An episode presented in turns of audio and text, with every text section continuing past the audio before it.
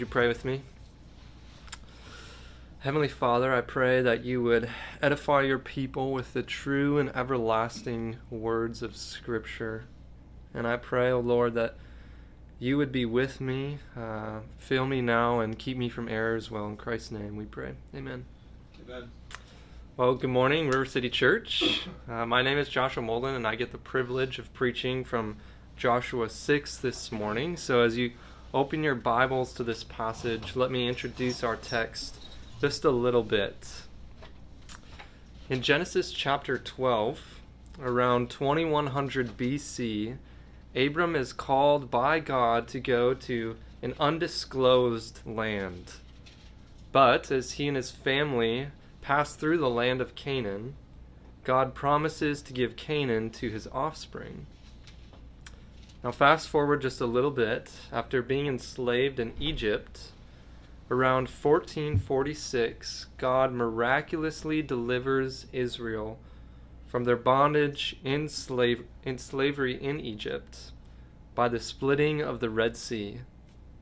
Yet, within about a year, Israel rejects God by building a golden calf and worshiping it for bringing them out of Egypt. Therefore, God judged this wicked generation in the wilderness as they slowly wander over 40 years to the promised land of Canaan. This brings us to the start of the book of Joshua, which begins with the Israelites on the banks of the Jordan River just east of the land of Canaan. After two men are sent out to scout out the land, specifically the city of Jericho, the people of Israel pass over the Jordan River, and this is done by the Lord miraculously stopping the flow of the Jordan River. After passing over the Jordan River, the Israelite men, including and more specifically the warriors, are circumcised, and the nation as a whole celebrates Passover. Now, with feet set on holy ground west of the Jordan River in the land of Canaan, the people made holy to the Lord, having been circumcised and celebrating Passover and their leader Joshua lying prostrate on the ground before the commander of the armies of the Lord. The scene has been thoroughly set for the conquest of Canaan to begin with the city of Jericho. So let us set our face upon the scriptures and read our text for today. I'm going to read verses from chapter 6 of Joshua, verses 15 through 21, and then jump ahead to verse 26 and finish the chapter. Hear the word of the Lord from Joshua 6. On the seventh day they rose early, at the dawn of day, and marched around the city in the same manner seven times. It was only on that day that they marched around the city seven times. And at the seventh time, when the priests had blown the trumpets, Joshua said to the people, Shout! For the Lord has given you the city. And the city and all that is within it shall be devoted to the Lord for destruction. Only Rahab the prostitute and all who are with her in her house shall live, because she hid the messengers whom we sent. But you, keep yourselves from the things devoted to destruction, lest when you have devoted them, you take any of the devoted things and make the camp of Israel a thing for destruction and bring trouble upon it. But all silver and gold and every vessel of bronze and iron are holy to the Lord. They shall go into the treasury of the Lord. So the people shouted, and the trumpets were blown. As soon as the people heard the sound of the trumpet, the people shouted a great shout and the wall fell down flat, so that the people went up into the city, every man straight before him, and they captured the city. Then they devoted all in the city to destruction, both men and women, young and old, oxen, sheep, and donkeys, with the edge of the sword. Verse 26 Joshua laid an oath on them at that time, saying, Cursed before the Lord be the man who rises up and rebuilds this city, Jericho. At the cost of his firstborn shall he lay its foundation, and at the cost of his youngest son shall he set up its gates. So the Lord was with Joshua, and his fame was in all the land.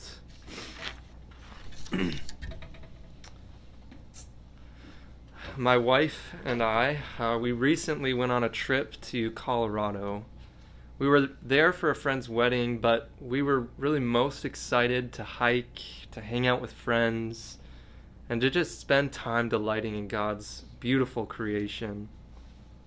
And then we got sick. My wife really got the worst of it, but I'm really much more of a homebody than her. I remember just being at our Airbnb. We were in the heart of the mountains and it just felt like the mountains were closing in on me. All I could think about was, I just want to be home. One of the most meaningful promises God gave to Israel was the promise of giving them the land of Canaan, a home. God promised this to Abraham in Genesis 12, verse 7. And this promise was given 700 years before the book of Joshua begins. 700 years. And not only that, but for the past 40 years, the Israelites had been wandering in the wilderness without any home at all. The people of Israel surely would have wondered will God give us this promised land?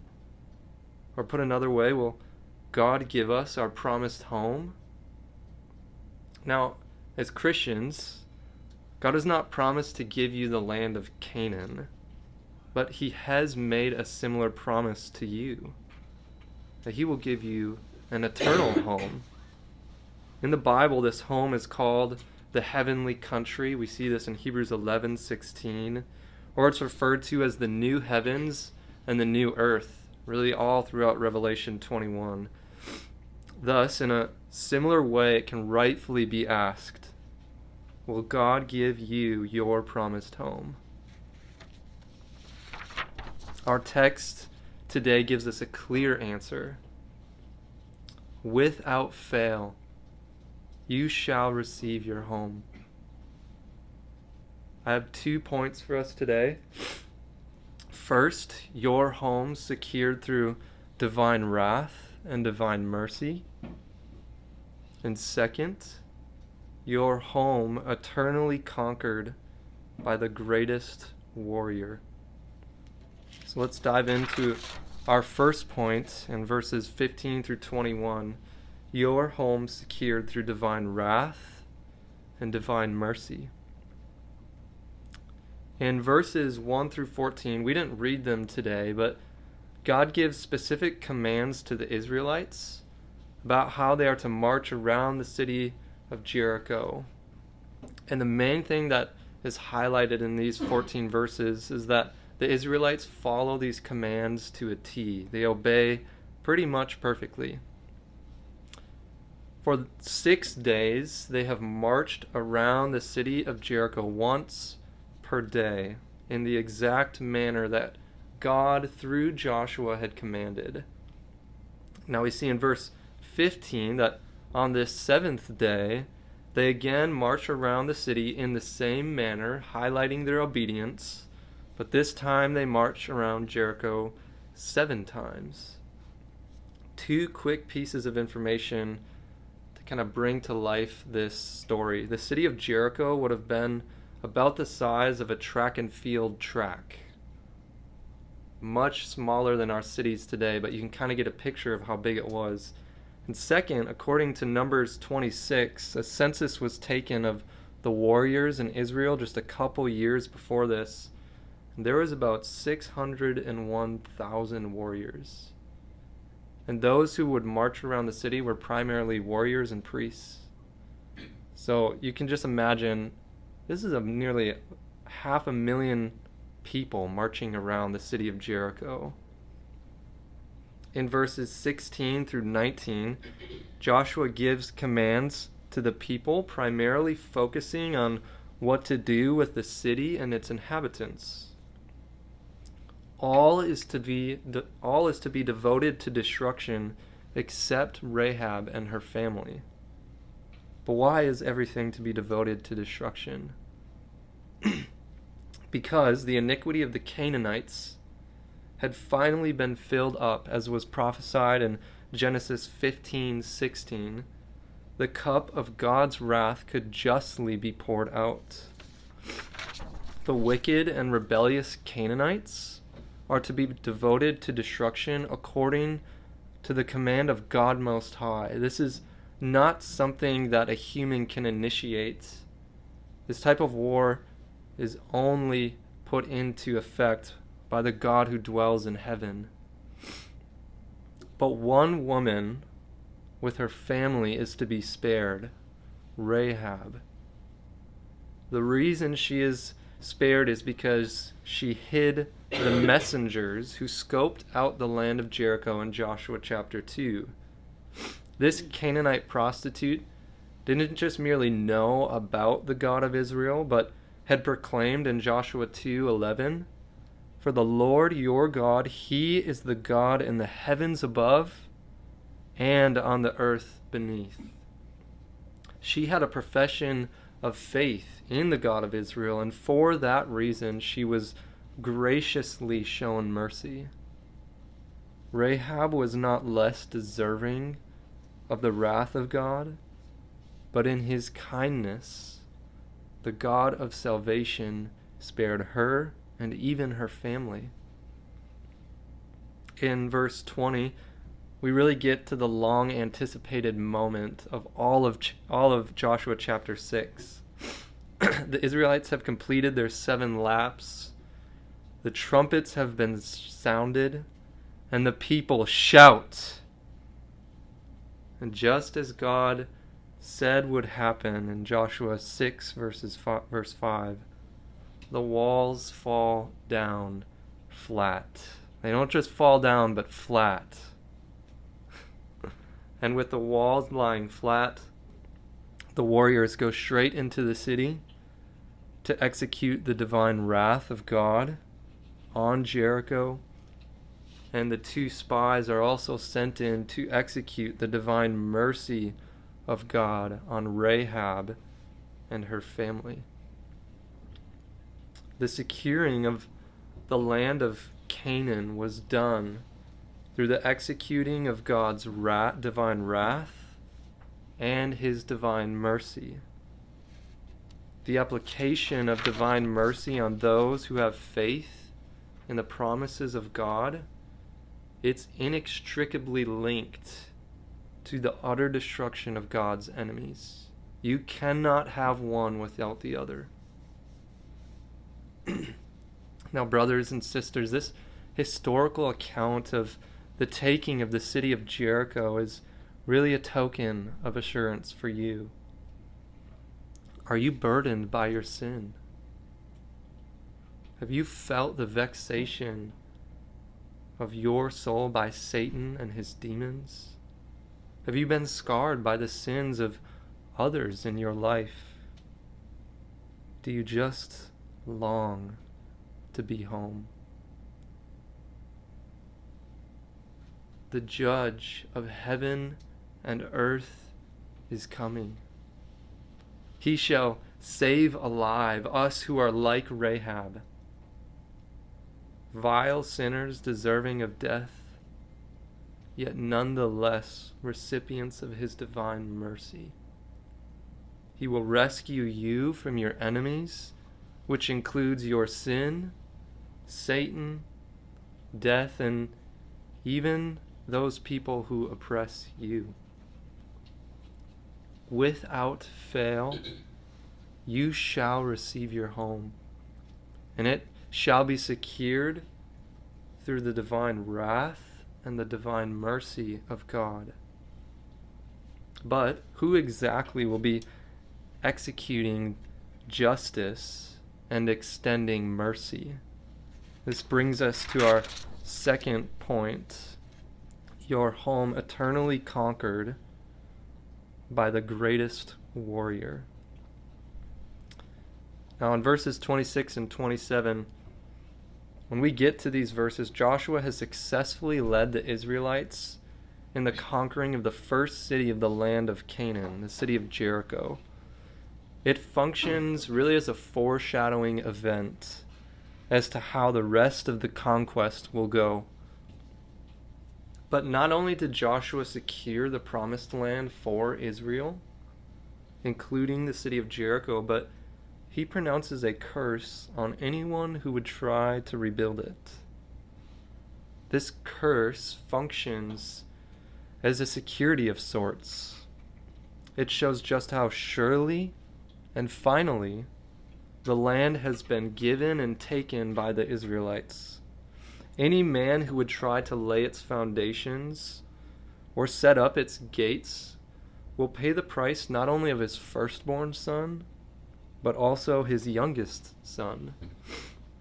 And the cool thing is, this curse is actually fulfilled in 1 Kings 16:34 where it says in his King Ahab's days Hiel of Bethel built Jericho. He laid its foundations at the cost of Abiram, his firstborn and set up its gates at the cost of his youngest son Segub according to the word of the Lord which he spoke by Joshua the son of Nun. the possibility of the Canaanite city of Jericho being rebuilt was completely severed by this curse of Joshua. Now, as the land of Canaan functions as a type of heavenly land for us, so too does Joshua function as a type. He is a type of warrior that points to another in whom all of our hope must rest. His name is Jesus. Listen to what Revelation 21 6 through 8 says of Jesus. And he, Jesus, said to me, It is done. I am the Alpha and the Omega, the beginning and the end. To the thirsty I will give from the spring of the water of life without payment. The one who conquers will have this heritage, and I will be his God, and he will be my son. But as for the cowardly, the faithless, the detestable, as for murderers, the sexually immoral, sorcerers, idolaters, and all liars, their portion will be in the lake that burns with fire and sulfur, which is the second death. Jesus Christ, the greatest warrior ever, shall eternally conquer the land in which you will dwell for eternity. The curse of our leader, Jesus, will render our enemies eternally and completely incapable. And, brothers and sisters, the destruction of your enemies is not just a necessary thing, but a good thing when one member of the body sins, the whole body suffers for it. You can actually read about this in Joshua chapter 7 if you would like. Not only will your external enemies of Satan and those who are opposed to God be finally cut off, but so too will your sin. One day, O one glorious day, all that is opposed to God shall be fully and finally done away with, and you will have peace from your enemies in your home with Jesus. He will be your God, and we will be his people. Hallelujah to this. In conclusion, Will God give you your promised home? Brothers and sisters, without fail, you shall receive your home. Your home shall be secured through divine wrath and divine mercy, and it shall be eternally conquered through your greatest warrior, Jesus Christ. Though at times you might feel pressed in on every side, or like mountains are caving in on you, let your hope be sure. Be steady and secure in the promise of God that He will give you your promised home. He is coming and you shall be home at last. I want to leave you with some lyrics from a song called Almost Home. This life is just a vapor. We are almost home. That sun is setting yonder, we're almost home. Take courage, for this darkness shall break to dawn. Oh, lift your eyes, we're almost home. Would you pray with me? Oh, Heavenly Father and Jesus, our Savior, we, we long to see your face and not just to be at home somewhere, but to be at home with you. We plead that you would save us, that you would come quickly. And we pray this in Christ's name. Amen.